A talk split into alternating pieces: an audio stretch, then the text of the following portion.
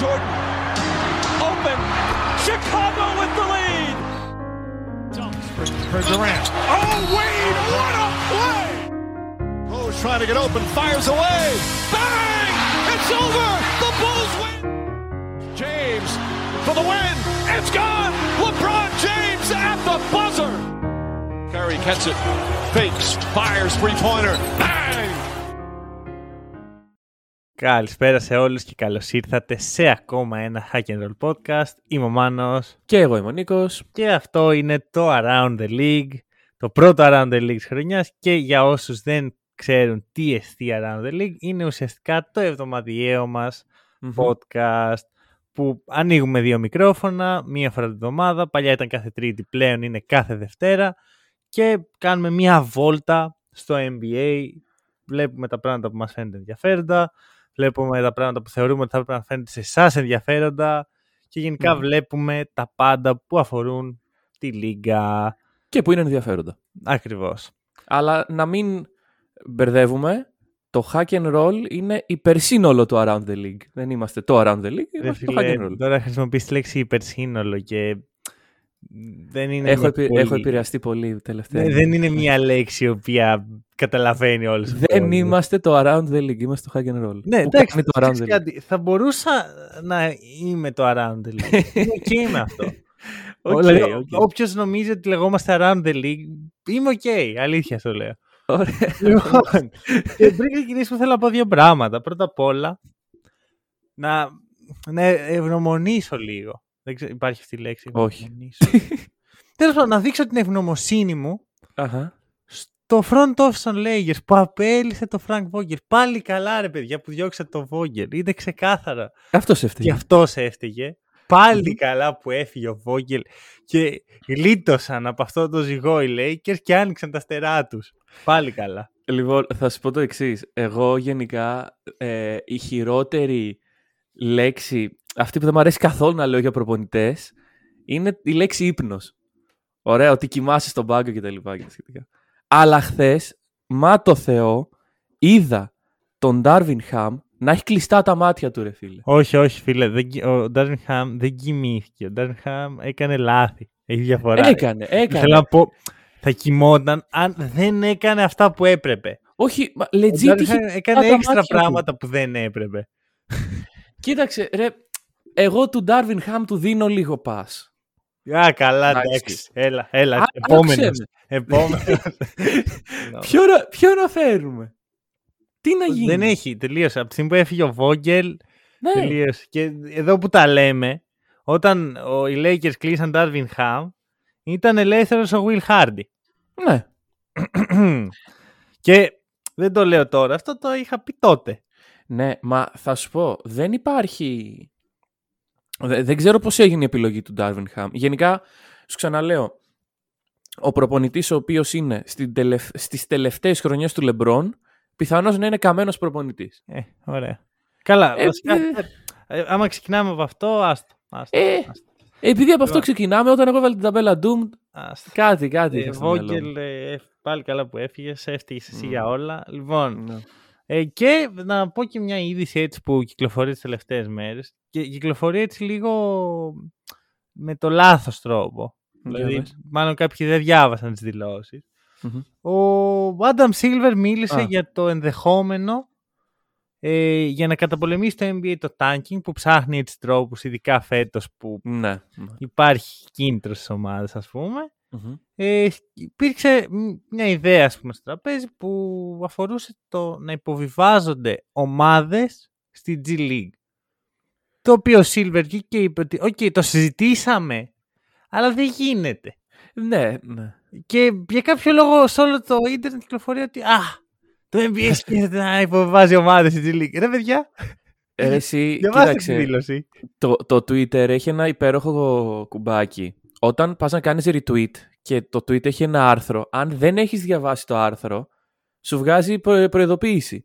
Να σου πω, bro, δεν διάβασες το άρθρο ακόμα. Θες σίγουρα να το κάνεις retweet; Ε, Όντως πολλοί υπάρχει αυτό το κόσμος... πράγμα. Ναι, ναι, ναι, υπάρχει, υπάρχει. Δεν είχα ιδέα. Αχα. Ε, Γιατί συνήθως διαβάζεις τα άρθρα που κάνεις Κοίτα να δεις retweet. ρε παιδί μου, όταν Ναι. πατάς το άρθρο τι γίνεται; Ναι. Ε. Κοίταξε, όχι, αυτό δεν δουλεύει γιατί ε, η G League έχει τις θηγατρικές των ομάδων του NBA. Δηλαδή, πώς θα γίνει; Όπως είπε και ο Silver, το να προβάσουμε δύο ομάδες από την G League δεν θα είχαν τα tools να κάνουν Και compete αυτό. στο NBA και μετά αλλάζει όλο το... Δεν, δεν έχει κανένα... Το μόνο Μετά που ποιος μπορείς θα να μπαίνει στο κάνεις draft, τι θα γίνεται. ναι. Είναι να χωρίσεις τη λίγα στα δύο. Δηλαδή, Δηλαδή, να βάλεις άλλες 10 ομάδες και να έχεις Μμμ. δύο λίγες. Την A-League και την B-League. Που να είναι η A-League να είναι Ναι. 20, 20 με 25, ξέρω εγώ, 24 όσες θες, οι οποίες διαγωνίζονται για το δαχτυλίδι και να είναι και μια 15-16, εντάξει 16 για να είναι ζυγός, ε, στην B-League που διαγωνίζονται για να προβιβαστούν. Βέβαια Ναι. αυτό είναι περίεργο. Ναι, γιατί μετά ο- το πρώτο pick. Βασικά, τα, τα καλά pick πηγαίνουν στην B League. Ναι, ναι, σωστά. είναι, είναι περίεργο. Είναι περίεργο. Είναι περίεργο, είναι δεν, περίεργο. είναι- δεν το λέω σαν λογικό σενάριο, το λέω σαν πιο λογικό από το να ανεβάζεις δύο ομάδες από Ναι. μια λίγα που δεν υπάρχει.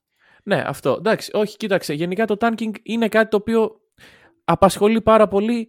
Πιστεύω ότι στο σημείο που είμαστε έχουμε μια δίκαιη λύση. Το να μοιράζονται τα OG3 πρώτα. Δεν νομίζω. Πιστεύω ότι χρειάζεται πιο πολύ. δυστυχώς. Πιθανώς, πιθανώς. Γιατί βλέπουμε, σου λέω, φέτος προειδοποίηση, θα δούμε σκληρό tanking. Μμμ. Και ίσως να μην φαίνεται από τις πρώτες αγωνιστικές αυτό. Μόνο, μόνο tagging δεν βλέπουμε. ναι, ναι, δεν βλέπουμε σίγουρα. σίγουρα tagging. Λοιπόν, Αλλά θα γίνει Πάμε να κάτι. μιλήσουμε τώρα, να πούμε στον κόσμο τι θα κάνουμε. Αρχικά να ξεκαθαρίσουμε ένα πράγμα. Main event Celtic σήμερα. Ωραία. Ωραία, να το ξέρετε. Όποιος περιμένει να φτάσουμε στο main event και αν μιλήσουμε για Celtics, ατύχησε. Μμμ. Ναι, μη φύγει, απλώς ατύχησε. Ναι, ναι, δεν έχουμε και άλλα πράγματα. εκτός από Ε, αυτό. Πριν από αυτό όμως, πριν και πριν πάμε στην καθιερωμένη μας βόλτα, θα μιλήσουμε για MVPs. Μμμ. MVP για πες, ε, για το MVP Club. Λοιπόν, το MVP Club είναι ένα πολύ κλειστό club. Μπαίνει όποιος και όποιος. Ε, εντάξει, κοίταξε, κάθε χρόνο υπάρχει μια, ένα run από κάθε παίκτη ο οποίος θέλει να διεκδικήσει. Είμαστε στην πολύ αρχή αυτού του run ακόμα. Είμαστε στην προεκλογική εκστρατεία. Ρε, παιδί. Ακριβώς, ακριβώς. Είμαστε πριν μπούμε στο club, πριν το pre-drinking. Όχι, έχουμε το club. Όχι, αυτή είναι. Το club ε, ε, φτιάχτηκε. Α, αυτό είναι το club. Το MVP Ωραία. Club. Ωραία, λοιπόν. Δεν θα μπαίνω βγει κανένας δηλαδή. Τι- Τι- Ρε παιδί μου, να, επειδή δεν εξηγείς. Δεν εξηγώ, προσπαθώ να καταλάβω και εγώ τι γίνεται. λοιπόν, MVP Club είναι Ναι. οι παίχτες οι οποίοι έχουν έστω και 1% πιθανότητα Μμμ. να κερδίσουν το MVP Award φέτος. Ωραία. Ε, Προφανώς υπάρχει μια απειροελάχιστη πιθανότητα να μην τους έχουμε συμπεριλάβει όλους. Ναι. Έχουμε συμπεριλάβει αυτούς που εμείς σαν hack and roll θεωρούμε ότι έχουν το, το σύνολο των πιθανότητων. Ναι, αλλιώς δεν υπάρχει κάποιος εκεί μέσα ο οποίος να έχει σοβαρή πιθανότητα, νομίζω. Ακριβώς. Οπότε πάμε να δούμε ποιοι είναι οι υποψήφοι Μμμ. και ποιοι πιστεύουμε ότι έχουν πιθανότητες όντως. Γιατί εντάξει, άλλο να μου πεις ότι α, ο Κέλτον Τζόνσον είναι η χρονιά του Είναι. και άλλο να μου πεις Embiid που είναι το πρώτο μέλος του MVP Club. Ωραία. Ο Embiid. Ο καημένος ο Embiid, εδώ και δύο χρόνια, έρχεται δεύτερος. Ωραία. Προσπαθεί το, το, το παλικάρι προσπάθησε. Και η Φιλαδέλφια προσπάθησε. Ε, σίγουρα δεν μπορεί να λείπει από το κλαμπ τον MVP, αλλά Των πιθανών MVP. των πιθανών MVP. Αλλά δεν νομίζω πως θα, θα καταλήξει να έχει το βραβείο στα χέρια του. Κυρίως επειδή ένα τρίτο αποτυχημένο run, δηλαδή το, το MVP δεν είναι μόνο νούμερα. Είναι και το storyline, είναι και το narrative πίσω από την όλη κατάσταση. Ε, ο Embiid δεν πιστεύω ότι το έχει αυτό και φέτος. Διαφωνώ σε αυτό. Νομίζω ότι κάθε φορά που δεν το παίρνει ενισχύεται το case του για την επόμενη χρονιά. Γιατί αυτό είναι όλο το storyline του Embiid σύμφωνα με το με τον τρόπο που δουλεύει το NBA. Ότι α, ο Embiid, πώς γίνεται να μην έχει πάρει ένα MVP ο Embiid; Είναι τόσο καλό, είναι superstar και δεν έχει πάρει ένα Μμμ. MVP.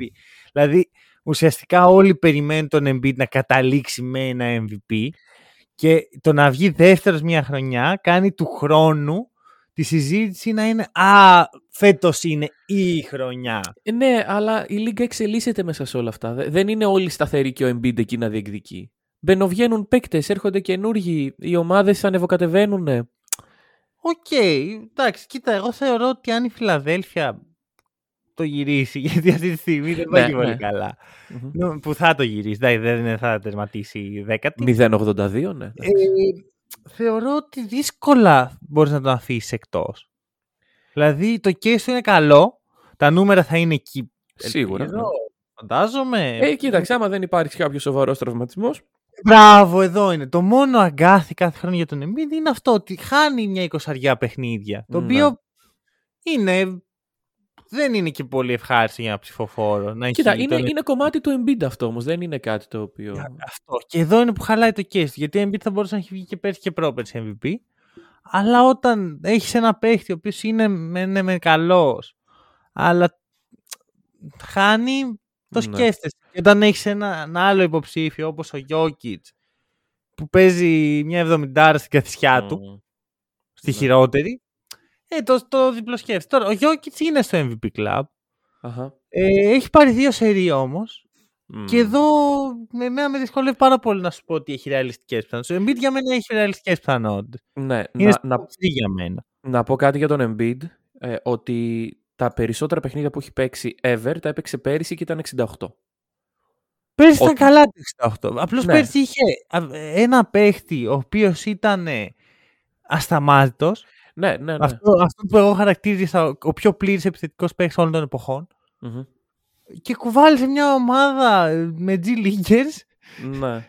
Ξέρεις και το αστείο ότι η ομάδα με του G Leaguers έλεγε Α, κοίτα πώς μας κουβαλάει ο Γιώκη. Δηλαδή, Μμ. Δεν πάει πιο πάνω από αυτό. Να βγει ο, ο συμπαίχτης σου για να πει ότι είμαστε τζιλίκες και, και μας κουβαλάς. Ναι, ακριβώς. Εντάξει, αλλά είναι αυτό που λες. Ο Γιώκητς μετά τα δύο συνεχόμενα, να πούμε ότι θρυπήτη έχει κάνει μόνο ο Λάρι Μπέρτς σε αυτό το βραβείο. Και εδώ χοντρένει λίγο το. Ναι, ναι, δηλαδή. Δεν το πράγμα. Γίνεται πολύ δύσκολο ρε, εσύ, δεν να- το δίνεις, δεν το δίνεις. Και, ξέρεις τι, θα το, το, το έχει κάνει και ο Bill Russell και ο Will Chamberlain, αλλά αυτό ήταν ε, στην, ε, στην ασπρόμαυρη εποχή. Στην εποχή των δεινοσαύρων. ναι. Αυτό. Ξέρεις τι γίνεται; Ο Larry Bird έχει δύο χαρακτηριστικά. Μμμ. είναι Αμερικάνος και είναι λευκός. ε, τώρα θα, θα ακουστεί χαζό αυτό στη σημερινή κοινωνία, αλλά θεωρώ πραγματικά ότι αν ο Λάρι Μπέρντ δεν ήταν λευκός, δεν θα είχε τρία σερί. Και το λέω εγώ αυτό που δεν βρίσκεις πολλούς που γουστάρουν τον Λάρι Μπέρντ όσο, όσο Ναι. εγώ. Απλώς Δεν θεωρώ ξέρω, ότι είναι- όντως, όντως εκεί, εκείνη την εποχή έπαιξε ρόλο το χρώμα. Μμ. Ε, ο Γιώκητς έχει αυτό το κριτήριο.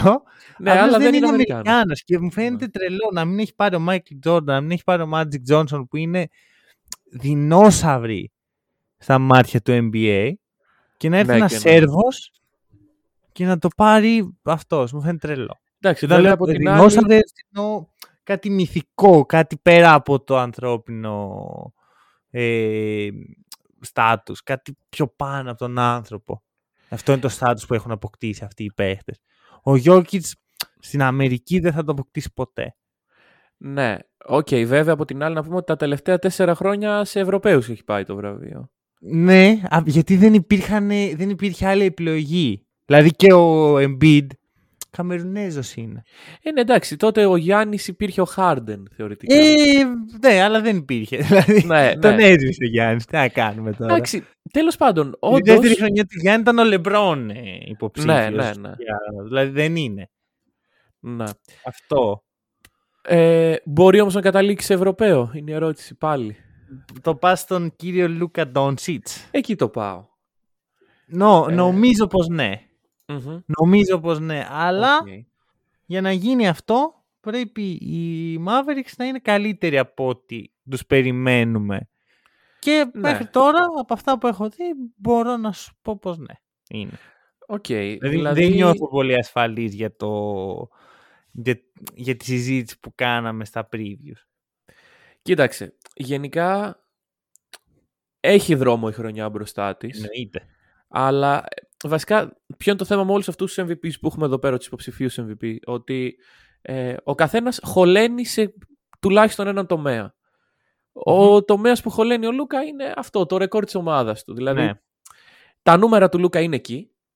Μμμ. Ωραία. Το impact του Λούκα στο παιχνίδι είναι εκεί. Το, το storyline σίγουρα είναι εδώ. Μμμ, μμμ. Αλλά οι Mavericks που θα είναι είναι το θέμα. Ναι. ναι. Τι πιστεύεις ότι πρέπει να βγουν για να... Top 4. Top 4. Επειδή είναι και κακό το roster σε σχέση με τα υπόλοιπα της Mm. Δύσης, άμα μπει top 4, ε, ο Λούκα έχει case. Έχει καλό case. Ναι.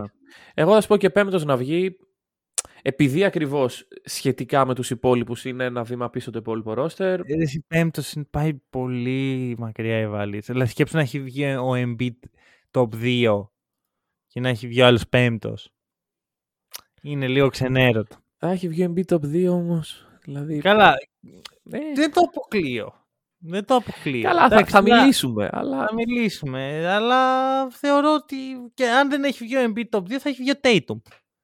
Ο οποίος είναι Ναι, στο ναι. MVP Club. Είναι, είναι. Έχει ένα case. Γιατί ε, στο, το έλεγα και στα previews, ο Tatum, ε, αν έμπαιναν οι Celtics μια χαρά υγιείς, χωρίς θέματα, χωρίς ουντόκα, χωρίς τίποτα, Με ουντόκα. ναι, αυτό εννοώ, χωρίς θέματα με τον Ναι. ουντόκα, Ναι, ναι. θα, ήταν, ε, θα είχε ένα πολύ πιο χαμηλότερο case, γιατί μιλάμε για την ομάδα που έφτασε πέρσι στους τελικούς και πρόσθεσε τον, τον Brockton και τον Καλινάρη.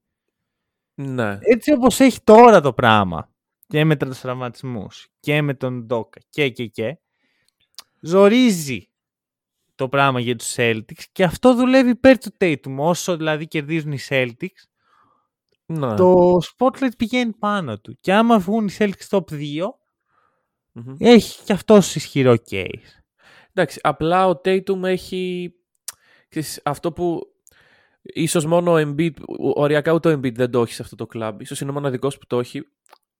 Έναν Jalen δίπλα του. Δεν σου λέω ότι μοιράζεται το Άρα όλο λες το ότι έχει spotlight. τον καλύτερο συμπαίχτη Ναι, Θε- του κλέβει κοίτα, λίγο από το φως.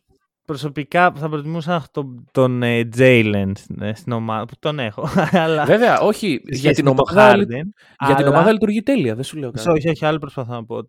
Προσπαθώ να, προ, προτιμώ να έχω τον Jalen, αλλά θεωρώ ότι στα μάτια των ψηφοφόρων ο Harden είναι καλύτερος συμπαίχτης.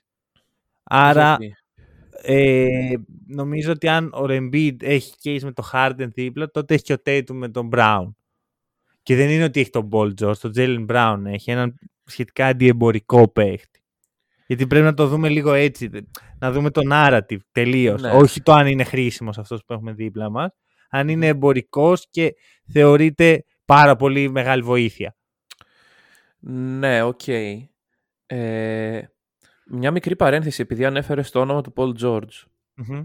Ο συμπαίκτης του Paul George, ο κύριος Καουάι Λέοναρντ, για μένα δεν είναι στο τραπέζι μας, καθώς ε, Τι πως ξεκινάει από τον πάγκο, ρε bro. είναι, ναι, αυτό. Από τον πάγκο έχει, τι MVP club. και, και restrictions και back to back δεν θα παίζει και αυτό. Μα δηλαδή, δεν τον νοιάζει κιόλας. Το βλέπεις Ναι, ότι ναι, είναι ναι, τελείως ναι, ναι. αδιάφορος για τέτοιου είδους διακρίσεις. Ναι, αυτό. Δηλαδή το ταλέντο είναι εκεί προφανώς, αλλά δεν Λοιπόν, είναι ο παίκτης. Ε, υπάρχει ο Κάρι, ο οποίος έχει να πάρει πολλά χρόνια MVP, αλλά είναι στο τραπέζι. Είναι. Δηλαδή, αν οι Warriors βγουν πρώτοι με 60 νίκες και ο Κάρι έχει παίξει τα 70, Ναι. ε, δύσκολα τον αφήνεις εκτός. Ξέρεις τι, συμφωνώ σε αυτό που λες, αλλά πιστεύω ότι ίσως πέρυσι να ήταν οι Αφού περισσότερες... πέρσι ρε, ξέχασαν στάρι ο άνθρωπος. Ναι βρε παιδί μου. Έσπασε το ρεκόρ του, του Ray Allen και σου λέω. Και μετά «Τε- τέλος. Ναι. Ξέχασες, ξέχασες. Λέω, Τι, σουτ. Τι είναι το σίγουρος, λέω. Λοιπόν, όχι απλά, ξέρεις, πέρυσι οι Warriors ήταν η χρονιά που ήρθαν σαν underdogs, ό- όσο underdog μπορεί να είναι οι Warriors. δηλαδή χρονιά που δεν τους περιμέναμε. Ε, φέτος είναι μια χρονιά που τους περιμένουμε. Ναι, Π.χ. εγώ τους έχω προβλέψει τελικούς. ναι. Πολλοί κόσμος το έχει κάνει αυτό. Θα σου πω. Έχεις απόλυτο δίκιο και γι' αυτό πιστεύω ότι ο Κάρι είναι από τους ανθρώπους στο MVP Club που το case τους δεν εξαρτάται μόνο από, τους, από τον ίδιο. Δηλαδή ναι, ναι. μπορεί ο Κάρι να κάνει την τέλεια σεζόν, να έχει 30 πόντους μέσα όρο, να βγουν Μμμ. πρώτοι οι Warriors, αλλά να έρθει ο Embiid ή ο Tatum ή ο Doncic και επειδή η ομάδα τους, η ομάδα τους να είναι χειρότερη, το impact τους να είναι μικρότερο, αλλά επειδή είναι αυτοί και είναι ε, ανερχόμενοι και δεν έχουν πάρει MVP, να το σηκώσουν αυτοί. Όπως Ακριβώς. και ο Γιώκης μπορεί να είναι αυτό. Ναι, ναι, ναι. Να χάσει εννοείς το, για τον ίδιο λόγο. ναι, με τον ναι, ναι, Steph. να, Ναι, δεν ναι. εξαρτάται μόνο από τον ίδιο. Δηλαδή πρέπει να μην υπάρχει ένα πάρα πολύ δυνατό case Από πίσω. από πίσω για να μπορέσει να είναι αυτός. Ναι. Αυτό. Ωραία. Και εντάξει, πιστεύω και ότι και τα νούμερα του Κάρι ξέρεις, είναι, το έχουμε συνηθίσει πλέον. Ναι, παρόλα αυτά είναι αλλιώς να κάνεις τα νούμερα του Κάρι που έκανε, ας πούμε, πρόπερση. Όχι προ, ναι, πρόπερση που είχε πρώτο σκόρερ. Μμ. Ε, με μια ομάδα που δεύτερος καλύτερος παίχτης είναι ο Wiggins και τρίτος ο Wiseman. Και Ναι. είναι αλλιώς να το κάνεις αυτό με μια stacked ομάδα. Πρώτα απ' όλα παίρνεις περισσότερες νίκες. Και δεύτερον, είσαι φαίνεσαι, ρε παιδί μου, είσαι ο superstar. Και ο Ξεχωρίζεις, Στεφ είναι ναι. ακόμα superstar, δεν είναι. Και Ναι, σίγουρα. το Curry Effect είναι αλήθεια. Δηλαδή, βλέπεις κάτι παίξει όπως ο Wiggins και, και ο Wiseman να παίζουν κανονικά επειδή υπάρχει ο Curry στο roster. Είναι Εντάξει. τρελό. Προφανώς υπάρχει το Curry effect. Δεν είναι κάτι το οποίο ε, έχουμε εφεύρει εμείς που μας αρέσει ο Κάρι για να δικαιολογούμε την κατάσταση. Και σε όλους τους παίκτες υπάρχει. Και το Jokic effect υπάρχει και το Μμμ. Γιάννης effect υπάρχει. Όλα υπάρχουν. Παρ' όλα αυτά, θα σου πω ότι το Jokic και το Curry Effect είναι λίγο πιο ισχυρά από τα υπόλοιπα. Σε αυτή τη φάση της λίγα. Ναι, ναι, ναι. ναι. Για το Γιάννη, λοιπόν, ο οποίο το Γιάννη. Είναι. Είναι MVP Ε, Club, θα είναι για τα εντάξει. επόμενα πέντε χρόνια. Αχα. Φοβάμαι ότι δεν θα τον ξαναδούμε με MVP βραβείο στα χέρια του. Ποτέ. Ποτέ. Γιατί; Δεν, δεν ξέρω. Θεωρώ ότι. Κοίτα, αρχικά είναι... δεν είναι Αμερικάνο. Δεν. Εγώ το μετράω πάρα πολύ αυτό. Εντάξει. Πιστεύω ότι ο Γιάννης και επειδή είναι στο Milwaukee και επειδή είναι, ξέρεις, είναι πιο χαλαρός και επειδή έχει αρχίσει να κοιτάει πιο πολύ τη συντήρηση μέσα στη χρονιά από ότι τα, την πορεία στη regular. Το βλέπεις ότι τα τελευταία δύο χρόνια οι Bucks πάνε σβηστά. Ε, ναι, εντάξει. Τη Που μια ομάδα όταν κάνει το παραπάνω βήμα και παίρνει το πρωτάθλημα, Μμμ, προς τα αυτό. εκεί κυμαίνεται. Τα νούμερα θα είναι πάντα εκεί. Αλλά νομίζω πως δεν θα υπάρχει ξέρεις, αυτό το κάτι παραπάνω, το αλάτι ας πούμε, Μμμ. που θα εκτοξεύσει το case του Γιάννη. Να πούνε ψηφοφόροι, όπα, νάτος, ο Γιάννης είναι undisputed, δεν, δεν πάει πιο πάνω. Ναι. Δεν ξέρω. Κοίταξε, νομίζω ότι. εντάξει, σίγουρα ισχύει αυτό. Και σίγουρα ένα τρίτο MVP είναι κάτι υπερβολικό. Αλλά επειδή ο Γιάννης έχει γίνει establish ως... Δηλαδή, εμείς το λέμε μεταξύ μας ότι θεωρούμε ότι είναι ο καλύτερος παίκτης στον κόσμο. Ε, πολλοί το θεωρούν. Και μία χρονιά όπου βρίσκει τους Bucks πρώτους, τον Γιάννη να κάνει καλά νούμερα, ε, Εντάξει, και το Bucks Και πρώτο τίποτα είναι άλλο. λίγο rich. Είναι rich. Εντάξει, όχι ότι δεν μπορούν να το κάνουν. Είναι αυτό που λες. Το, το προσεγγίζουν αλλιώς. Μπράβο, εδώ, γι' αυτό δεν είναι ότι δεν μπορούν, μάλλον δεν θέλουν.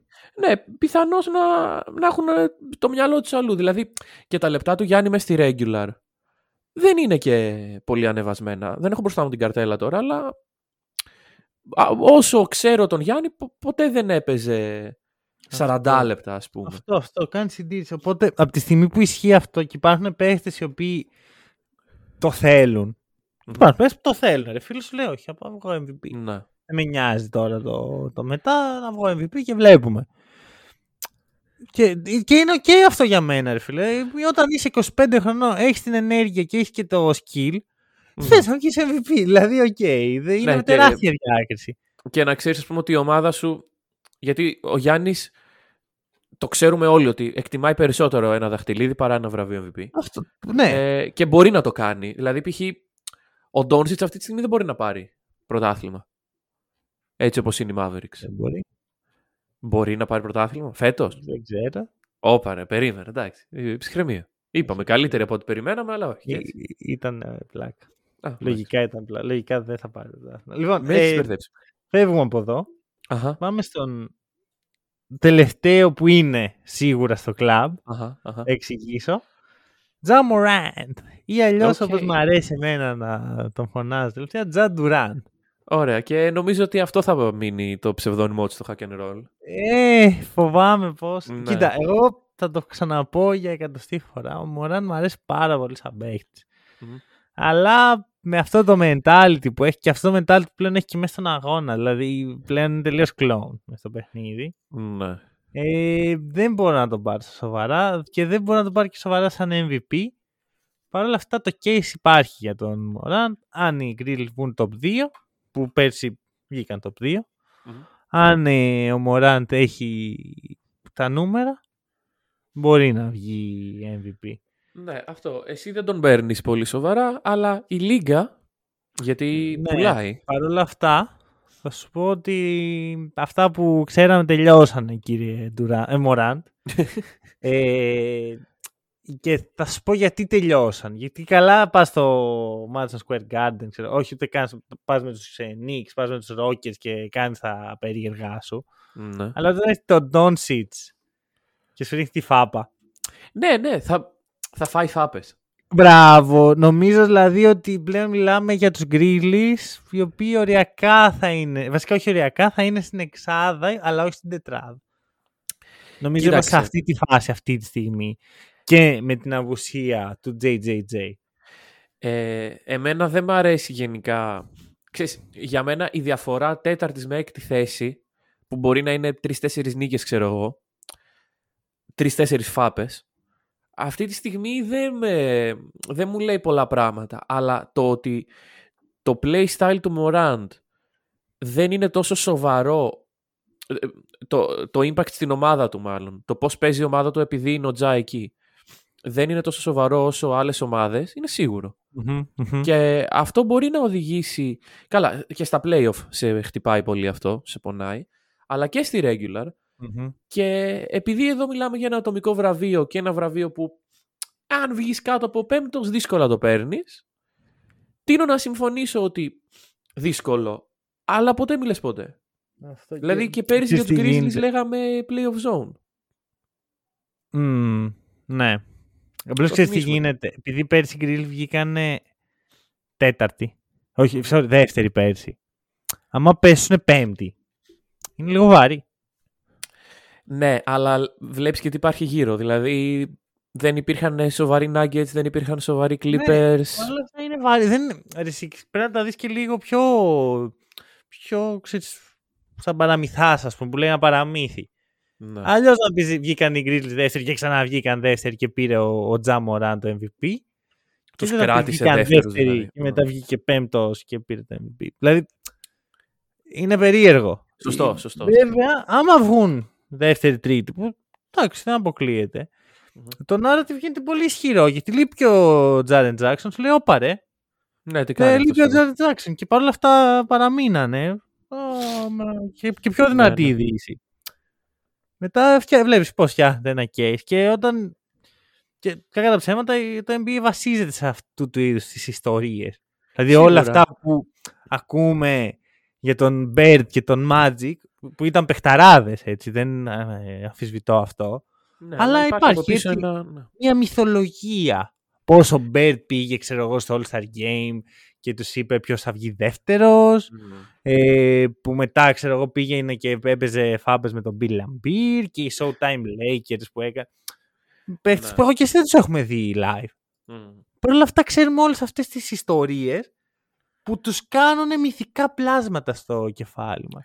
Ναι, εντάξει. Και πάντα όμως υπάρχει και από πίσω το ταλέντο και το πόσο Ναι. εντυπωσιακός είναι ένας παίκτης. Εννοείται. Το Ο- οποίο υπάρχει και στο Μωράντ. Μπράβο. Απλώς Δηλαδή το- αυτό. ο Μωράν είναι και λίγο TikTok, ε, τι είναι λίγο TikToker ας πούμε. Και εγώ Ε. δεν μπορώ να έχω στη λίγα μου TikTokers. Εσύ δεν μπορείς. Πολλοί άλλοι μπορούν όμως. Και το θέλουν αυτό. Ναι, ναι. Το, να, Λοιπόν. το να γεμίσουμε από μια λίγα με TikTokers δεν μου αρέσει ούτε εμένα, αλλά. Νομίζω ότι δεν θα γίνει. Στο, το έλεγα και στα previews αυτό. Ναι, ότι ναι. δεν γίνεται.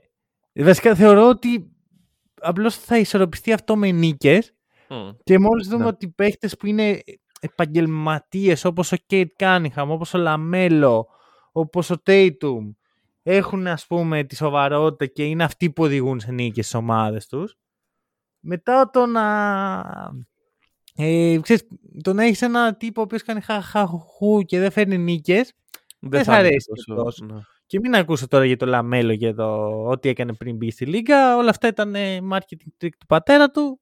Ο Λαμέλο είναι από τους πιο επαγγελματίες παίχτες της γενιάς του. Ομάδα δεν έχει γύρω του, αλλά αυτό είναι ένα άλλο. Αυτό είναι θέμα. άλλο θέμα. Εγώ μιλάω Ναι. για τον παίχτη και τον, ε, για τον τρόπο που προσεγγίζει τα Ναι, πράγματα. ναι, Να το, έχω ακούσει πάρα πολλούς ανθρώπους του χώρου να μιλάνε για το πόσο σοβαρός είναι ο Λαμέλο και το πόσο ε, καλό παιδί και focused είναι, ας πούμε. Μα ρε, εσύ δεν τον ακούμε το Λαμέλο. Δηλαδή, Ακριβώς. θα ακουγόταν άμα δεν ήταν. Ακριβώς, ακριβώς. Και επίσης, ε, ξέρεις, όλοι όσοι το λένε αυτό, ξέρεις τι, έχουν- τι λένε πριν το πούν. Λένε, ρε εσύ πήγα στο Λαμέλο ξανά μιλήσω και, και περίμενα να είναι κωλοπαιδαράς. Ναι, ναι, ναι. Και ήταν το καλύτερο παιδί. Ναι, αυτό, είναι αυτό. ακραίο πόσες φορές το έχω ακούσει. Λοιπόν, ε, λήγει εδώ. Α, όχι, όχι. όχι, Δεν ε, λήγει. δεν Πού να λήγει. λήξει, ε. Γιατί έχουμε κάποιον που είναι με το ένα πόδι στο MVP Club. Και Τώρα με το το ένα ένα πόδι στο πόδι είναι παρκέ, εκτός, ναι. το άλλο πόδι είναι τραυματισμένο. αυτό είναι, θα το αποφασίσει μόνος του. Ναι. Είναι ο Άντωνι Ντέιβις. Τον οποίο εγώ προσωπικά Μμμ. εισηγήθηκα να μπει στο MVP Club σαν, τελευτ- σαν Dark Horse. Ωραία. Εγώ αν ήμουν πορτιέρη σε αυτό το κλαμπ, δεν θα τον έβαζα μέσα. Μμμ. Να, να, να, να διαχωρίσω τη θέση μου εξ αρχής, ότι συ- συμφωνώ ότι θα κάνει μια πολύ καλή χρονιά.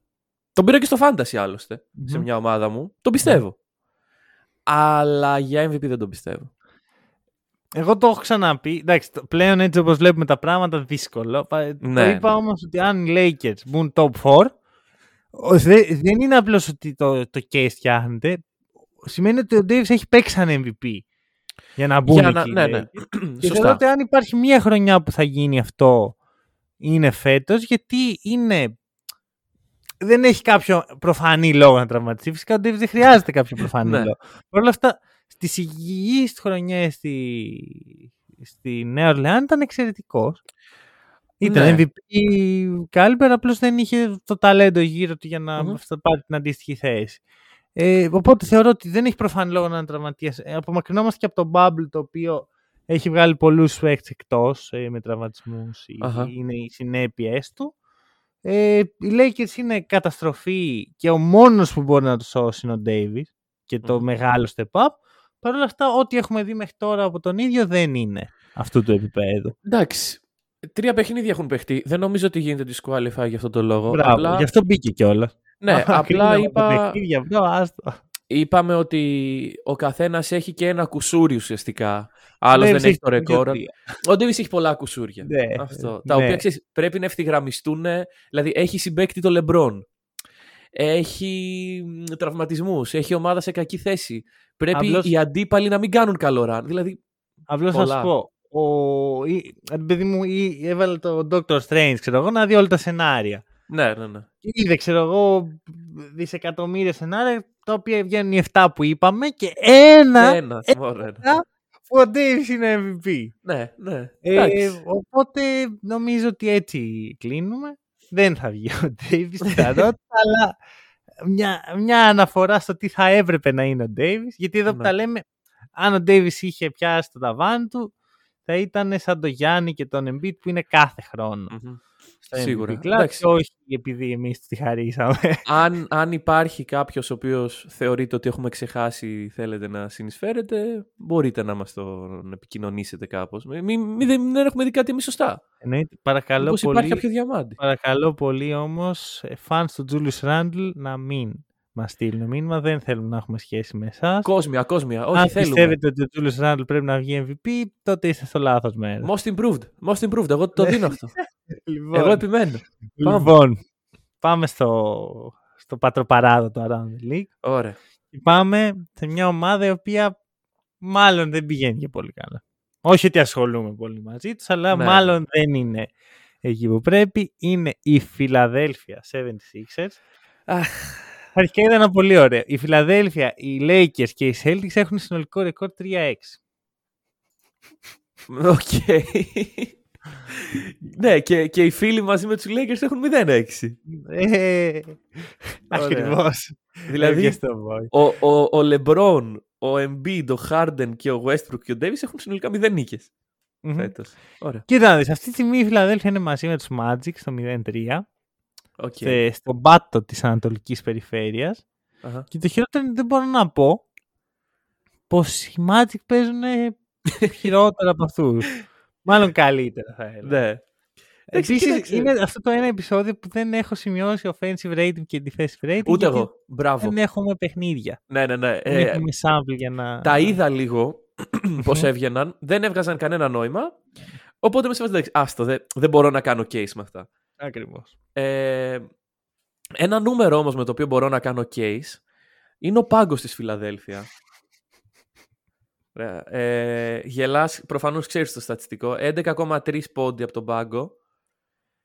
Ωραίο. Δεν είναι πολύ. Για, για όποιον δεν έχει λίγο στο μυαλό του πώς πάνε τα πράγματα, δεν είναι πολύ. Νομίζω διάβασα κάπου, δεν το παίρνω πάνω μου γιατί έφυγα γρήγορα από εκεί, ε, ότι είναι η τρίτη χειρότερη επίδοση όλων των εποχών. Ρε, Δεν- εγώ ξέρεις γιατί γελάω. Γιατί λέγαμε πάλι καλά που η Φιλαδέλφια έχει λίγο πάγκο επιτέλους. Για Ε, ναι. Τζέια Τζο, έχει φέρει Μέλτον. Ναι, και τώρα δεν ξέρω, ξαφνικά ο πάγκος μου φαίνεται 10 φορές χειρότερος. Μμμ, ναι, εντάξει. Είναι, είναι το, να, το άιτες, ρε φίλε. Να, να τους δεις να παίζουν αυτούς τους τύπους. Κοίτα, βέβαια, στραβού δίκιο. Ναι. Πέρα από τον Μέλτον, ο οποίος δεν είναι και κανένα σκόρερ της προκοπής, Μμμ. Δεν εμπιστεύεται τον πάγκο του ο Ντόκ. Εντάξει. Βάζει και τον Ντάνουελ House, ο οποίος εντάξει είναι τραγικός. Ο Και μετά- Θάιμπουλ. Ε, Thibault δεν τον, ο Thibault έχει παίξει 0,23 λεπτά, 0 λεπτά, συγγνώμη, 23 δευτερόλεπτα, 18 δευτερόλεπτα και 3 λεπτά και 14 στο τρίτο παιχνίδι. Ωραία. Ο, ο, ο Rivers δεν εμπιστεύεται τον Θάιμπουλ. Μπράβο, εδώ είναι. Δηλαδή είναι ευθύνη του πάγκου που δεν βάζει πόντους ή δεν παίζει και τόσο πάγκος; Γιατί δεν μπορώ να πιστέψω ότι ο Μοντρέλ Χαρέλ δεν μπορεί να συνεισφέρει Μμ. με κάτι παραπάνω από 0,7 πόντους ένα παιχνίδι. Ναι, δεν ξέρω. Κοίταξε, περί του Θάιμπουλ μίλησε ο Ντοκ και είπε ότι ε, οι καινούργοι που πήραμε είναι ένα βήμα πιο μπροστά και θα τον δούμε και αυτόν και παίζει και δουλεύει σκληρά. Τι ακούμε ρε φίλε; Δεν σου κάνω εγώ μια ερώτηση. Γιατί ο Ντοκ κάθε φορά που μιλάει είναι σαν να απολογείται για κάτι; Ναι, εκεί αυτή τη στιγμή πρέπει να απολογηθεί. Περίμενε, Ε, sorry. Αυτό είναι το θέμα. Πάντα πρέπει. Αλλά μήπως έχουν μαζευτεί πάρα πολλές φορές που ο Ντοκ έπρεπε να απολογηθεί για κάτι. Ναι, κάτι πάει στραβά. Ο Ντοκ Ρίβερς πάει στραβά. Ναι, και να σου πω και κάτι. Εγώ δεν, δεν θέλω να μείνω σε αυτή τη δήλωση του Ντοκ. Εγώ άλλη έχω σημειώσει. Βγαίνει ο Ντοκ λοιπόν μετά το 0-3 και λέει: Δεν είμαστε έτοιμοι ακόμα. Κάτσε ρε Ντοκ. Γιατί δεν είστε έτοιμοι; Δεν είστε έτοιμοι να κερδίσετε στο NBA. Δεν έχουν έρθει αρκετοί παίχτες από το Houston, αυτό εννοεί. Ε, ρε, Πρέπει να εσύ, έρθει η, και ο Eric Gordon. η ομάδα εδώ ήταν και πέρυσι. Δεν είχατε Ναι. ένα, κάποιο μεγάλο, κάποια μεγάλη αλλαγή σκηνικού.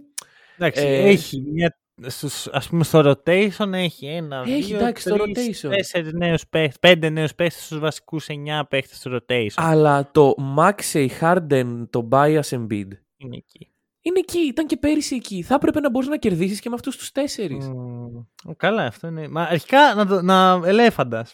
Ο Embiid δεν παίζει καλά. Είναι Ναι, μια ναι, χαρά, ναι, ναι, ε, Superstar, MVP Club, Ναι, ό- ναι. ό,τι θες. Όχι, δεν παίζει καλά. Δεν παίζει. Δηλαδή, μπαίνει στο πρώτο παιχνίδι με τους Celtics, είναι πάρα πολύ παθητικός σε μια ομάδα που λείπει ο βασικός της center. Που και να μην έλειπε ο βασικός της center, πάλι ο Embiid θα πρέπει να κάνει dominate. Ναι, Παρ' όλα ναι, αυτά ναι, ναι. είναι ο, ο, ο Noah Vonleh και τον βάζει, κα- τον βάζει κάτω τον Embiid. Του λέει όχι, Μμ. δεν περνάς. Ναι. Λέω εντάξει. εδώ Πέρα, οκ. Συμβαίνουν Νο- αυτά. Noah Vonleh, μια χαρά. Μετά πάμε σε μια κατάσταση που στο Milwaukee είναι τραγικό. Μμ. Τραγικός και εντάξει, παίζει καλά με τους Spurs και στους, με τους Spurs είναι το ένα κακό παιχνίδι του Harden. Ναι. δηλαδή, Εντάξει, δηλαδή αν, μπορεί, αν δεν μπορεί να ευθυγραμμίσει τα αστέρια, τι θα γίνει όμως; δε- ε, είπα ότι δεν θα φέρω καθόλου advanced stats, είπα ψέματα. Έχω Έλα. ένα, ένα το οποίο είναι πολύ κατατοπιστικό. Είναι το box plus minus. Ε, Μμμ. Box plus minus σημαίνει, είναι ένα metric το οποίο μετράει το impact του παίχτη όσο βρίσκεται στο παρκέ με βάση κάποια νούμερα από το box score και κάποια άλλα που δεν φαίνονται στο box score είναι λίγο πιο όπως τα deflections ας πούμε. Μμμ. Είναι στο μείον 1,8. Και καριέ, την κα- στην καριέρα του έχει 5,4. Ναι. Είναι πολύ κάτω το μείον. Δηλαδή είναι τραγικό ο Embiid αυτή τη στιγμή. Ε, Καλά, έχει και το χειρότερο plus minus, αλλά δεν το μετράω και τόσο αυτό. οκ. Μμ. Ε, και έχουμε από την άλλη ένα Harden, ο οποίος ξαναλέω έπαιξε καλά στα δύο παιχνίδια που Embiid δεν και άσχημα στο τρίτο. Έχει το απίστευτο στατιστικό ότι έχει 525 τρίπλες στο πρώτο παιχνίδι ενάντια σε 414 από όλη την ομάδα. Επειδή ξέρω ότι τα νούμερα είναι δύσκολο να τα συγκρατήσει κάποιος την πρώτη φορά. Ακραίο. Θα το ξαναπώ. Ξαπες. 525 ο Χάρντεν σε ένα παιχνίδι, 414 όλη η ομάδα. Γεώτρηση. άνοιξε, άνοιξε, βρήκε πετρέλαιο. Το έσπασε, το έσπασε. Ε, ναι. Ε, έρχομαι εγώ με την ερώτηση. Μήπως. Μήπως έτσι. Δεν, δεν είμαι βέβαιος, αλλά ρωτάω μήπως. Παρακαλώ. Μήπως κουρτουλάνε λίγο τα playstyle τους. Του Harden και του Embiid. Μήπως. Λες. Ρε φίλε, τι να σου πω. Αυτό, αυτό υπάρχει τώρα. Γιατί εσύ καλά τα λες, αλλά το πηγαίνεις σε, μια, σε ένα χωράφι το οποίο δεν είναι επιλογή για τους Sixers. Αυτή είναι η ομάδα, παιδιά. Είναι untradeable ο Harden αυτή τη στιγμή. Όντως. Έτσι, θα το πιείτε όλο το ποτήρι. Μου το Ναι, κόλλησες μα- αυτό, ευχαριστώ. Ε, ε, Εδώ είναι το πόν μου, λοιπόν. Ωραία. Τι κάνουμε τώρα, δηλαδή.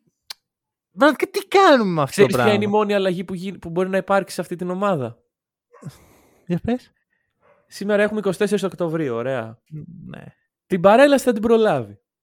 Να φύγει ο Dog. Τα Χριστούγεννα θα τα προλάβει. Και να έρθει ο Frank Vogel, ξέρω εγώ. Γιατί όχι.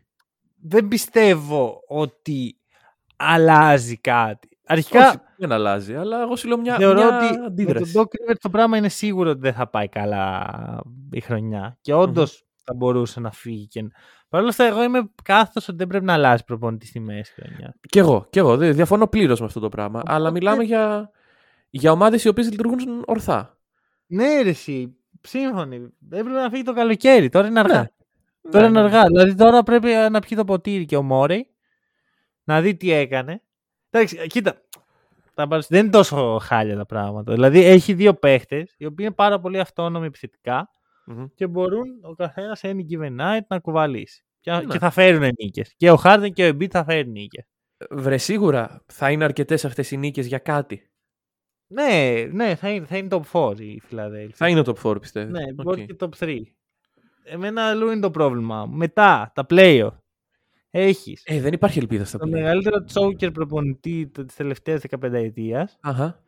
Τον παίχτη ο οποίος δεν έχει μείνει υγιής σε ούτε ένα run πέρα από εκείνο που ο Καουάι τον έκανε καλά. Μμμ. Και τον Harden ο οποίος έγινε γνωστός για το πόσο δεν στα play. Ο Χάρντεν. Αρκεί να πούμε ο Χάρντεν στα playoff. Δεν χρειάζεται. Οπότε τέτοια. είναι καταδικασμένη η Φιλαδέλφια να είναι ψεύτο contenders. Να είναι pretenders. Αυτή είναι, είναι η λέξη που γενικά δεν μ' αρέσει, αλλά είναι όντως pretenders. Δηλαδή υποδίονται τους contenders, μας, Ναι, μας ναι, ναι. κοροϊδεύουν, κάνουν μια παράσταση. Κάνουν ένα, έχουν ένα θίασο, γυρνάει around the league και μας κοροϊδεύει ότι εμείς παιδιά είμαστε contenders και φέτος είναι η χρονιά του πρωταθλήματος και τα σχετικά. Δεν είστε. Έχετε το ταλέντο, δεν είστε. Μμ. Δεν, δεν θα αγοράσουμε. Και ακόμα και στα previews που τους βάλαμε contenders, το είπαμε και οι δύο ότι δεν. Δεν είναι η χρονιά της Φιλαδέλφια. Και δεν θα είναι ποτέ η χρονιά της Φιλαδέλφια. Ναι. Όσο υπάρχει αυτό το μοτίβο, αλλά κοίταξε, αυτές οι επιλογές, αυτές οι επιλογές έχουν κάνει σαν ομάδα. Ε, μπράβο αυτό. Δηλαδή, και να σου πω και κάτι. Ντάριλ Μόρεϊ, ρε φίλε. Θεωρείται από τους κορυφαίους. Για μένα είναι Ναι. ένα τίποτα σαν GM. Δεν έχει καταφέρει τίποτα. Οι ιδέες του για το μπάσκετ είναι αποδεδειγμένα λάθος. Αφήνει το Harden κάθε φορά να κάνει το τσίρκο του. Ο Harden, μα εγώ γελάω που όλο το καλοκαίρι είχαμε το Harden να χάνει κιλά, να πετάει τούρτες, να λέει πόσο καλός συμπαίχτης είναι. Και το μόνο που καταφέραμε είναι να γυρίσουμε στην κατάσταση που ο Harden τα κάνει όλα μόνος στην επίθεση Μμ. όλα. Και τώρα είναι ακόμα χειρότερο γιατί την πρώτη φορά που το είδαμε αυτό στο Houston, τουλάχιστον ο Harden ήταν κορυφαίο επίπεδο. Τώρα δεν είναι πλέον. Τώρα δεν είναι, τρώει και όλη την, ε, την ουσία από τον Embiid. Μμ. Τι να πω, εγώ σκέφτομαι μήπως θα είναι καλύτερα ο Simmons να έχει φύγει για Halliburton και όχι για, για James Harden. Δεν μπορώ, δεν μπορώ να το βγάλω από το μυαλό μου αυτό. Θα έδιναν ε, Χαλιμπάρτον. Καλά, δώσαν Χαλιμπάρτον για. Ναι, εντάξει. Θα έφευγε όντως. Ναι. Τι προφανώς, τι Γινόταν, εννοείς. γινόταν, γινόταν αυτό το trade. Όντως Α, γινόταν. υπήρχε και πολύ, το, το Ναι. συζητάμε πάρα πολύ τότε. Ναι, ναι, ναι. Πάρα πολύ. Και... Εντάξει. αυτό, άντε, εντάξει. Απλά σου λέω, δεν, δεν ξέρω. Είναι, είναι πολύ σωστή λέξη το pretenders. Εμένα δεν με νοιάζει να, να λέω τις ομάδες pretenders. Δεν, δεν με χαλάει και τόσο, γιατί είναι αυτό που βλέπουμε, ρε φίλε. Λοιπόν, αυτά έχεις μετά ένα PJ Tucker ο οποίος είναι ο καλύτερος αμυντικός σε μια μέτρια άμυνα. Δηλαδή ο PJ Ναι. Tucker βγάζει νόημα στο Milwaukee και, στο... Μμ. και στους Heat για να τελειοποιήσει την άμυνα. Τώρα εδώ τι κάνει, να καλύψει όλα τα πράγματα; Ναι. Και έχεις και έναν Μάξε ο οποίος είναι, είναι μόνος του. Ε, το παλεύει τουλάχιστον. είναι μόνος του, ρε φίλε, όμως ο Βαλεύει. καημένος. Τι δεν να είναι πω. ομάδα αυτή. Είναι, δεν ξέρω. είναι κρίμα, είναι κρίμα. Ο, κρίμα δεν με νοιάζει τόσο. Δεν, δεν, δεν έχω Ε, κάποια... όχι, τι μας νοιάζει τη Φιλαδέλφια; Ε, πήγαμε. Φύγαμε, πάμε φύγαμε. πάμε στι, στις καλές ομάδες. Για πάμε στις καλές. Utah Jazz. Ωραία. Πάμε. 3-0. 3-0. Εγώ θα το πω. Και Space Contenders είναι η Jazz. Είναι. Ωραία. Αρχικά να πω τα, λίγο τα στατιστικά. Cleveland Cavaliers και Minnesota Timberwolves Μμμ. Οι ομάδες 4-2. μου. Ναι. Utah Jazz 3-0. Ναι. Γκομπέρ και Μίτσελ, ευχαριστούμε που φύγατε. Για να μας αφήσετε να κάνουμε τη δουλειά μας επιτέλους. Επιτέλους. Τόσο καιρό τους κρατούσαν στη μετριότητα. Αυτό, α, Μπράβο, κρατούσα τον Mike Conley και τον Jordan Clarkson στη μετριότητα. Και στην τελική, το trade για τον Μίτσελ, ένας κύριος Μάρκανεν και ένα για ένα να ερχότανε. Τι και πρέπει να δώσουν και picks κανονικά. Έπρεπε, ε. κανονικά έπρεπε οι Jazz να δώσουν και picks. Έπρεπε. Τίποτα. Εντάξει. Ε... Κοίταξε, αυτό που βλέπουμε δεν είναι φυσιολογικό. Ωραία. Ε... Όχι, ρε. εγώ αυτό, αυτό περιμέναμε όλοι. ναι, ναι. όχι, όχι. Για, για όποιους δεν ξέρουν ποιοι είναι οι Utah Jazz και μας ακούν αυτή τη στιγμή, δεν είναι φυσιολογικό αυτό που βλέπουμε. Και αυτός είναι και ο λόγος που το συζητάμε. Και όχι μόνο αυτό. Ξέρεις, δεν είναι απλώς ότι κερδίζουν. Είναι Μμμ. ότι τα δίνουν όλα για να κερδίσουν. Ναι, ναι, ναι. ναι, ναι. Δίνουν και την ψυχή τους για να κερδίσουν. Θα σου πω. Πού, πού μου χτύπησε εμένα το καμπανάκι. Χθες με την ε, Νέα Ορλεάνη, Μμμ. τσοκάραν στο τέλος. Στο Ναι. τέλος της κανονικής περίοδου. Ναι, ναι. Και εγώ, επειδή το βλέπα σήμερα το πρωί το μάτι, είμαι σε φάση. Ωραία, κάπου εδώ τελειώνουν οι Utah σαν contenders και πάμε να κάνουμε το παραδοσιακό μας tanking. Αλλά όχι. Το κερδίσανε και αυτό. Πάμε. Στην παράταση. Back to back παρατάσεις Ναι. και κερδίσει Ναι. και στα δύο. Jordan Clarkson.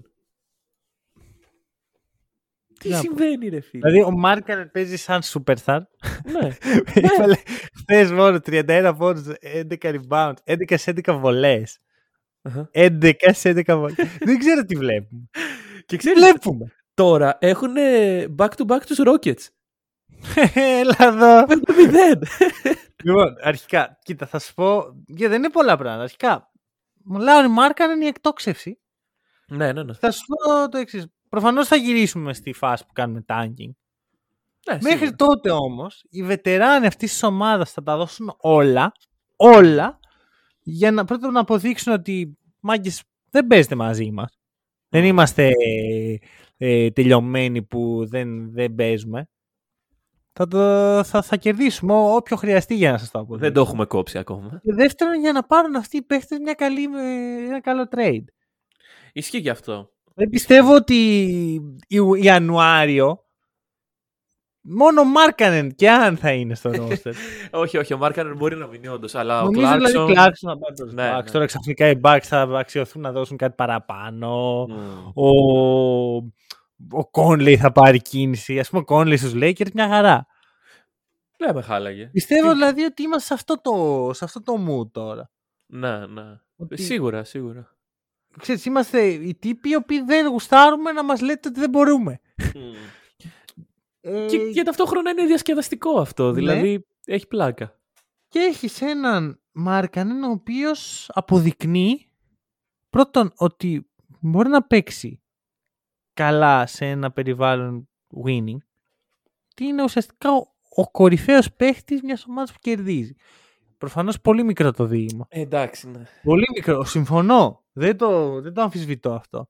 Παρ' όλα αυτά, άμα βάλεις το Μάρκανεν σε ένα καλό περιβάλλον δεν μπορεί να είναι ο δεύτερος καλύτερος ε, παίχτης ενός contender. Και αν όχι ο δεύτερος, ο τρίτος δεν μπορεί. Μπορεί. Και, και αυτή η χρονιά είναι μια χρονιά που οριμάζει και το ανακαλύπτει αυτό. Αρκεί να μην υγιής. Ναι, ναι. Ε, και μετά έχεις τον Will Hardy, Μμμ. ο οποίος είναι μήπως όντως ο καλύτερος προπονητής ever ήδη. Αήττητος ακόμα. Άκου, εγώ να σου πω κάτι για το Hardy. Εγώ πιστεύω όντως ότι έχει top 5 potential στη, τη- στην ιστορία του NBA. Είναι ο νεότερος Οκ. προπονητής αυτή τη στιγμή. Και Όχι, είναι... ο... ο Mazzulla είναι. Νομίζω ότι ο, ο Hardy είναι πιο, πιο νέος. Νομίζω ότι το έλεγε στο, στο παιχνίδι των Celtics ότι είχε βγάλει καρτέλα για τον Mazzulla. Μπορεί να είναι στην ιστορία των Celtics. Γιατί δυστυχώς ο Hardy δεν αξιώθηκε. Να προ... Λοιπόν, είναι, είναι τις ίδιες ηλικίες. Είναι το 88 και οι δύο. OK. Okay. Πάρε, παιδιά. Τι είναι αυτά, ρε; Τι 88. τι, πού ζούμε, ρε φίλε; 34 χρόνια και οι δύο. Ναι, ναι, ναι. Απλώς ο Hardy δεν υπάρχει πουθενά η ημερομηνία γέννησής του. ναι, ακριβώς και εγώ αυτό βλέπω τώρα. Λένε ότι είναι 33 με 34, δεν είναι και πολύ σίγουροι. OK, okay, όπως και να έχει. Ε, θεωρώ ότι ο Hardy έχει πάρα πολύ ψηλό ταβάνι. Θεωρώ mm. ότι όποια ομάδα φέτος το καλοκαίρι δεν του έκανε πρόταση θα κοπανάει το κεφάλι της. Αναφέρει σε κάποια συγκεκριμένη; Πάρα πολύ. Όλες, όλες, όλες. Όποια είναι, ρε. Α, και, και εμείς. Ναι, ναι, ναι, ναι. Και το είχα πει τότε, ρε φίλε. Ναι, το ναι, βλέπεις ναι. τον άνθρωπο ότι είναι. Όταν στα, στα 30 σου, ξέρω εγώ, σου κάνουν πρώτη φορά πρόταση να έρθει για interview. Και στα 34 σου σε παίρνει για, για πρώτο πρώτο. Ε, κάτι έχεις, ρε φίλε. Δεν κάτι έχεις κάνει καλά, ναι, σίγουρα. Κάτι έχεις εκεί. Ε, έχεις το, το μέλι. Και είναι μια καλή ευκαιρία η Γιούτα για να. Ναι, ναι, ναι, έχει πάρα πολύ το... χρόνο. Έχει. Ναι. Ε, κάνει πολύ καλό rotation προς το παρόν και η φιλοσοφία του φαίνεται ότι είναι team basketball, το κλασικός μαθητευόμενος Popovich θα πω. Ναι, ναι, ναι. Ε, αυτά. Ωραία. Να πω εγώ ένα παράπονο. Για πες. Όχι για τη Utah, για το NBA. Γιατί παρατηρώντας τη Utah και άλλες ομάδες, βλέπω πάλι ρε παιδιά αυτό το φαινόμενο το οποίο νόμιζα το είχαμε αφήσει πίσω μας. Το να παίζουμε back to back με ίδιες ομάδες. Δηλαδή, αυτό που σου είπα, παίζουμε με τους Rockets δύο φορές μέσα σε τρεις μέρες στο ίδιο γήπεδο. Α. Τι κερδίζουμε από αυτό; Okay, λιγότερα ταξίδια. Λιγότερα ταξίδια, αλλά έχει νόημα να δεις δύο ίδια παιχνίδια σε διαφορά τριών ημερών; Τι καλό κάνει το προϊόν. Κάτσε περίμενε. Γιατί εσύ μου λες ότι θα δεις έστω και ένα Utah Rocket. Όχι, βρε παιδί μου. Τέλεια. Αλλά... Τέλεια. Έληξε εδώ, έληξε εδώ. Ε, τι πάει να πει όμως; Ναι, εσύ, κάτσε, όταν μια ομάδα έχει 82 παιχνίδια, οι μοναδικοί που βλέπουν όλα τους τα παιχνίδια είναι οι fans τους.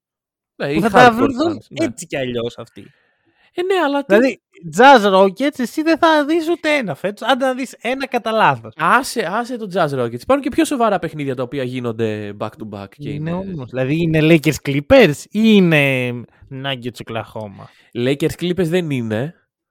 Βλέπεις πιθανολογώ. Ναι, Βλέπεις αλλά π.χ. Φιλαδέλφια Τορόντο υπάρχει. Okay. Ε... γιατί μιλάς για το Φιλαδέλφια το Ρόντο, και είναι το... Γιατί αυτό βρήκα μπροστά μου. Derby of Roses της Αγγλίας. Δεν είναι ούτε αυτό τόσο δυνατό το Manchester United Leeds United. Είναι αυτό. Ακριβώς αυτό είναι το Φιλαδέλφια Roses. Αλλά λες πω ρε φίλε, δεν μπορώ να πιστέψω ότι έχεις μια εβδομάδα δύο Manchester United Leeds. Γιατί είναι ρε μεγάλε. Πόσο δύσκολος είναι.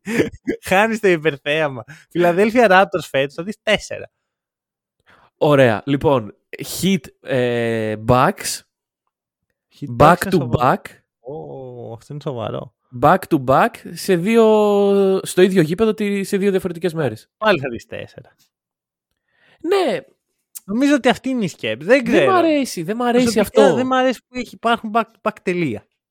Καλά, το αν είναι Detroit, Atlanta και μετά Detroit, Sacramento ή είναι Detroit, Atlanta δύο φορές σε μου είναι αδιάφορο. Το καταλαβαίνω αυτό που λες, αλλά... Θέλω να δω επιτέλους τη Λίγκα να αφήνει πίσω της αυτή τη βλακία και να αφήνεις, να αφήσεις πίσω σε αυτό το προϊστορικό 82 παιχνίδια σε μια εποχή που βλέπουμε αθλητές να τραυματίζονται συνέχεια, ασταμάτα mm. σε όλα τα αθλήματα και αντί να μειώνει τα παιχνίδια αυξάνονται. Ναι. Κουράστηκα. Προσωπικά έχω κουραστεί. Το θεωρώ απαράδεκτο. Ήρθε η ώρα για αλλαγή. Ωραία. για αλλαγή. Τι θα κατεβάσουμε ακόμα; Λοιπόν, ναι, και να, να σας ενημερώσω για την προεκλογική μέχρι τώρα. Λοιπόν. προεκλογική εκστρατεία λοιπόν για, ναι. το, για την ψήφο εμπιστοσύνης oh. στους Boston Celtics. Ωραία. Θέλω όλοι μαζί, όλοι όσοι ακούμε χα καιρό, να συμφωνήσουμε ότι αυτή τη στιγμή η Boston Celtics είναι η καλύτερη ομάδα στον κόσμο και να συνεχίσουμε με τις ζωές μας. Κακό δεν είναι. Η παραδοχή είναι μέρος του... της λύσης. Ποια είναι η λύση; Να τους τα δώσουμε από τώρα να τελειώνουμε. Λίχτο. Γιατί αυτή η ομάδα δεν, δεν πάει. Δεν, έχει, έχει τερματίσει. Οκ. Να πούμε ότι παίξανε δύο πολύ δύσκολα παιχνίδια. Θεωρητικά. Από τρία. Γιατί για τους Magic σε back-to-back τους βρήκαν. Ναι, σωστό. σωστό. Παίξαν Εκτός και έδρας, back-to-back. Ναι, με ναι, τον ναι. Paolo Banchero να παίζει σαν MVP. ναι. Γιατί Λοιπόν- το, μην το κάνω Paolo Banchero special, γιατί. Όχι, όχι, δεν- είναι κρίμα. Θα, θα έχουμε και άλλες ευκαιρίες σίγουρα. Δεν μπορεί. Μμμ, μμμ. Λοιπόν, έχουν ξεκινήσει πολύ δυνατά. Ε, και ξέρεις, είναι κάτι το οποίο από τους Celtics, αυτούς τους Celtics των τελευταίων χρόνων, δεν το βλέπαμε ποτέ. Ναι. Βέβαια, Δηλαδή- μιλάμε για μια άλλη συνθήκη πλέον. Ναι, σίγουρα. Πλέον οι Celtics είναι contenders από την πρώτη στιγμή και όλοι το ξέρουμε και όλοι τους ε, συμπεριφερόμαστε σαν τέτοιους. Δεν, δεν- δεν θα πω τόσο το, το, το contendership μέσα. Γιατί και πρόπερση θεωρητικά, πολύ θεωρητικά όμως, Μμ. contenders ήταν. Ναι. Θα πω ότι είναι θέμα εμπειριών. Πλέον έχεις παίχτες οι οποίοι είναι ακόμα σε νεαρή ηλικία, δεν τους πήραν και τα Μμμ. χρόνια, ναι. αλλά τα φάγαν τα ψωμιά τους. Πήγαν τελικούς, είδαν πώς είναι, Μμμ. πήγαν να πιούν νερό από την πηγή, δεν ήπιαν Πεισμόσανε. Πεισμόσανε. και τώρα είναι διψασμένοι. Ναι, ναι, ναι. Αλλά με, με την εμπειρία ότι έχουμε περάσει από αυτό το μονοπάτι. Ξέρουμε πώς είναι. Το έχουμε κάνει. Ας το ξανακάνουμε. Μμμ. Είναι σε Και- καλή φάση Celtics τώρα. Ε, Σίγουρα, σίγουρα είναι σε καλή φάση και ξέρεις, δείχνουν να αφήνουν πίσω τους την όλη, το όλο σύννεφο αλλαγής προπονητή και βοηθάει που ήταν εσωτερική η αλλαγή και όχι ένας άλλος προπονητής με άλλη φιλοσοφία. Θέλω Ε, να πω το... Να την κακία μου. Για πες την κακία σου. Δεν νομίζω ότι οι Celtics έχουν αλλάξει προπονητή. Απλώς έχουν αλλάξει τον τύπο ο οποίος κάθεται στον πάγκο και κάνει το rotation εκείνη τη στιγμή. Οκ, πολύ πιθανό. Δηλαδή, πέρα από το ότι βλέπουμε τελείως μπάσκετ του Ουντόκα, ε, λογική του Ουντόκα, βλέπουμε ό,τι βλέπαμε και πέρσι. Μμμ. Ε, εντάξει, με τον Νόα Βόνλε μέσα, αλλά τι να κάνει. Ε, κανείς, τι δεν- να- όχι, ε, κανείς αυτούς δεν έχουμε. Ναι. Βλέπω ρε παιδί μου ένα vibe. Υπάρχει Μμμ. μια απόλυτη σιωπή γύρω από τον ε, Ουντόκα και υπάρχει αυτό το ένα report Μμμ. που λέει ότι ο Ουντόκα μέσα στη χρονιά θα γίνει re-evaluate. OK. Η- Το report λέει ότι θα γίνει re-evaluate γιατί για να δούμε αν θα συνεχίσει στους Celtics ή θα φύγει τελείως. Άρα για να, να μειωθεί η ποινή δεν υπάρχει. Εγώ πιστεύω ότι υπάρχει φίλε μου. Εγώ εκεί το πάω. Νομίζω ότι οι Celtics έχουν κάτι που δεν μας λένε, το οποίο δεν θέλω να κάνω εικασίες, το έχω ξαναπεί. Καλά, σίγουρα είναι κάτι που δεν μας λένε. Ναι. Το... ναι. Νομίζω ότι αυτό που προσπαθούν να κάνουν είναι damage control, Μμμ. χωρίς όμως να χάσουν τον προπονητή τους. Και Έτσι το όταν, έχω όταν καταλάβει. αυτό καταλαγιάσει λίγο η όλη υπόθεση να ξαναεπανέλθει.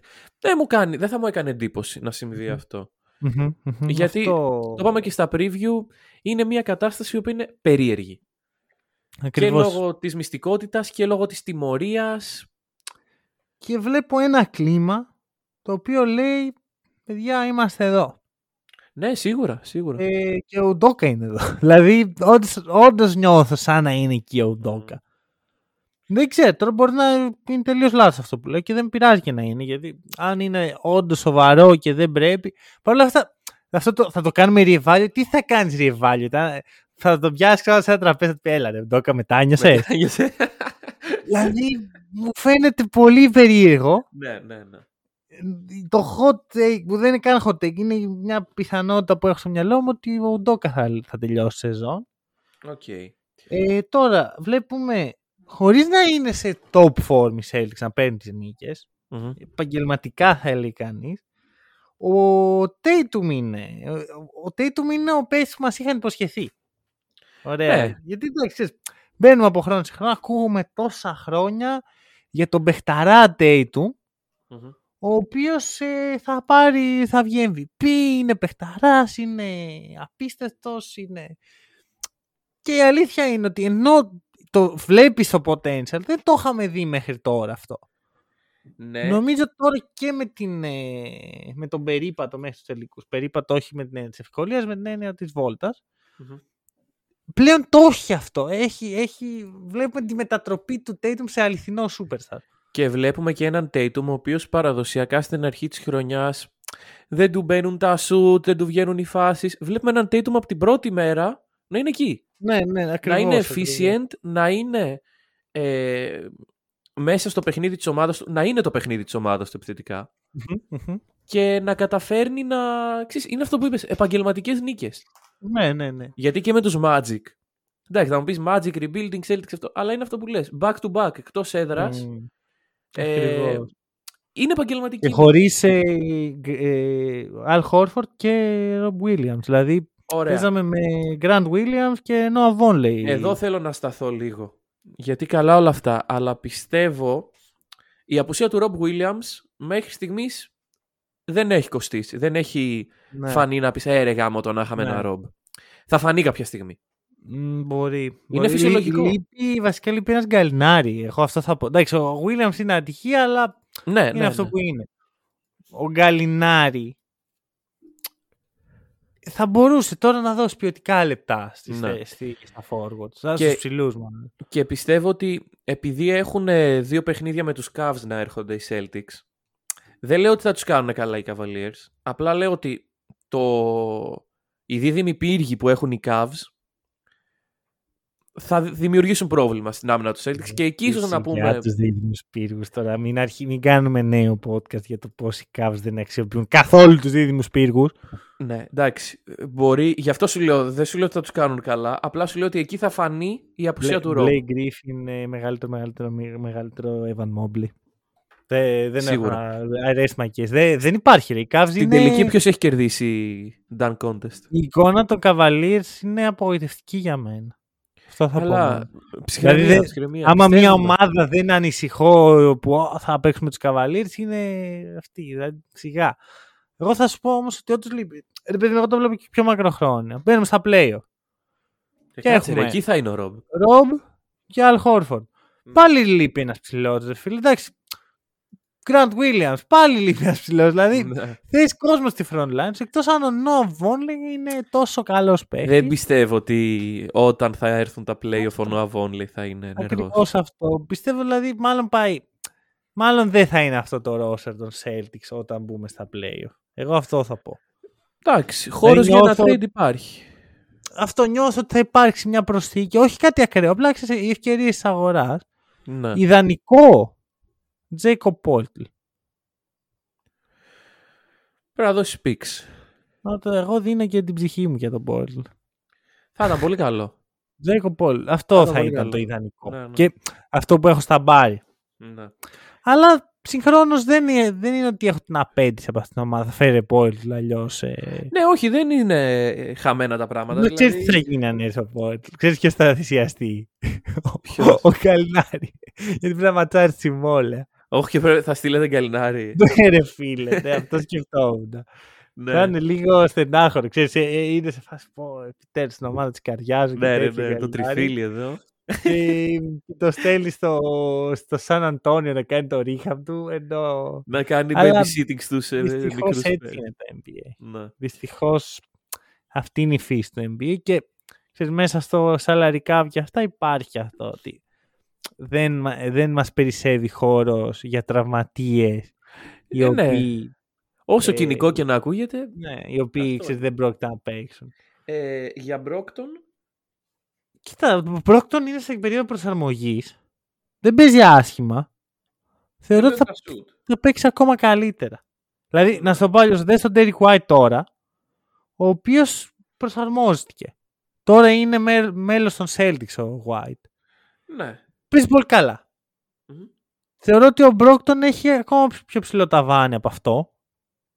Ε, Οπότε, από τον νο- Derek White σίγουρα, ναι. οπότε νομίζω ότι, ξέρεις, θα έχεις το White ο οποίος είναι πλέον, εκτός αν θυσιαστεί ο White εν τέλει, και θα έχεις και τον Μπρόκτον, ο οποίος είναι, είναι θα σου λέω, πιστεύω θα είναι πολύ καλύτερος και θα είναι υποψήφιος για Six Man of the Year. Γενικά, είμαι πολύ χάρη στους Celtics από τη μία. Από την άλλη, θεωρώ ότι φέτος είναι πιο πολύ η χρονιά του JT MVP παρά η χρονιά του πρωταθλήματος. Ναι. Κάπως έτσι το σκέφτομαι. Εντάξει, δεν το αποκλείω. Απλά. Εμένα είναι στο top 3, δηλαδή είναι Embiid, Doncic, ε, Tatum. Όχι, όχι. Το, Χωρίς την, έννοια, συγκεκριμένη σειρά. την έννοια του πρωταθλήματος δεν αποκλείω. Απλά ο, Ναι. ο Γιάννης, αν η Celtics είναι μία φορά πεισμωμένη, ο Γιάννης είναι 10. Ναι, ναι, βασικά θεωρώ, βασ- θα σου πω, είναι αυτό που λέγαμε πριν για τις συντήρηση. Νομίζω ότι οι Bucks θα πάνε σβηστά στη regular. Mm. Ενώ βλέπεις ρε φίλε, ο Tatum έχει παίξει 38 λεπτά σε τρία παιχνίδια. Μέσα όρο 38. Νομίζω ότι θα θέλουν το, το regular season run οι Celtics αυτή τη στιγμή. Ναι, ναι. Που δεν είναι κακό ρε φίλε για μια ομάδα που είναι τόσο νέα. Απλώς μετά τίθεται το θέμα Jalen Brown αν θα μείνει και τα σχετικά. Κοίταξε, Αν- και μην ξεχνάμε ότι και, οι- και οι Bucks το κάναν αυτό. Ναι, ναι, ναι, στην Το αρχή οι regular Bucks season ήταν- run. Ναι. Ακριβώς, ακριβώς. Ναι, ναι. Βέβαια, οι Celtics επειδή κάναν το playoff run πέρσι, δεν έχουν το... και επειδή είχαν και όλα αυτά τα χρόνια που ήταν ο Irving, ήταν ο Hayward, ήταν ο Isaiah Thomas, παίρναν τις θέσεις, Μμμ. πιθανώς να μην έχουν τη δίψα ότι α, πρέπει να πάρουμε seeding και τέτοια.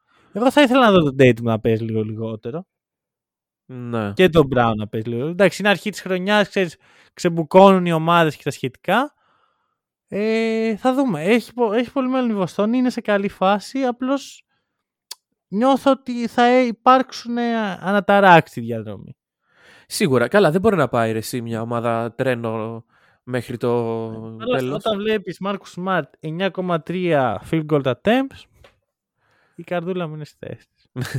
Εντάξει. Δεν ανησυχώ καθόλου. Ειλικρινά, Όσο βλέπω αυτό, ένας Smart ο οποίος είναι πα- ε, ε, Μετρημένος. pass and, ε, πα- βασικά pass 3D την πάσα, παίζει άμυνα, βάζει τρίποντα. Δεν, δεν, θε- δεν Αυτό χρειάζεται θες, αυτό τίποτα. θες, Δεν ναι. χρειάζεται τίποτα. Αυτά Αυτά. πάνε και οι Celtics. Μμμ. Και τώρα πάμε στο πραγματικό main event που είναι εγώ να σας λέω πώς θα στηρίξετε το podcast. Ω, τέλεια. Και αυτή τη φορά θα κάνω ένα switch και θα σας πω ότι αν θέλετε να στηρίξετε το podcast, στείλτε μας ένα μήνυμα, πείτε μας τη γνώμη σας. Πείτε μας τι θέλετε να προσθέσουμε. Σωστός. Πείτε μας τι θέλετε να αλλάξουμε, τι σας ενοχλεί. Μπορείτε να μας στείλετε ένα hate comment σαν Lakers fans και να μας πείτε ότι α, τι είναι αυτά που λέτε και ο Vogel ήταν απαράδεκτος. It is a safe space. Είμαι και Πραγματι- εγώ εδώ. Θα απαντήσω εγώ. Ακριβώς. Πραγματικά κάθε comment μας βοηθάει όσο δεν φαντάζεστε. Εννοείται. Και δεν εννοώ comment το κάντε μας στο YouTube, είτε προσωπικό μήνυμα. Ε, Γενικά η, η αλληλεπίδραση μαζί σας είναι αυτό που μας κάνει καλύτερους.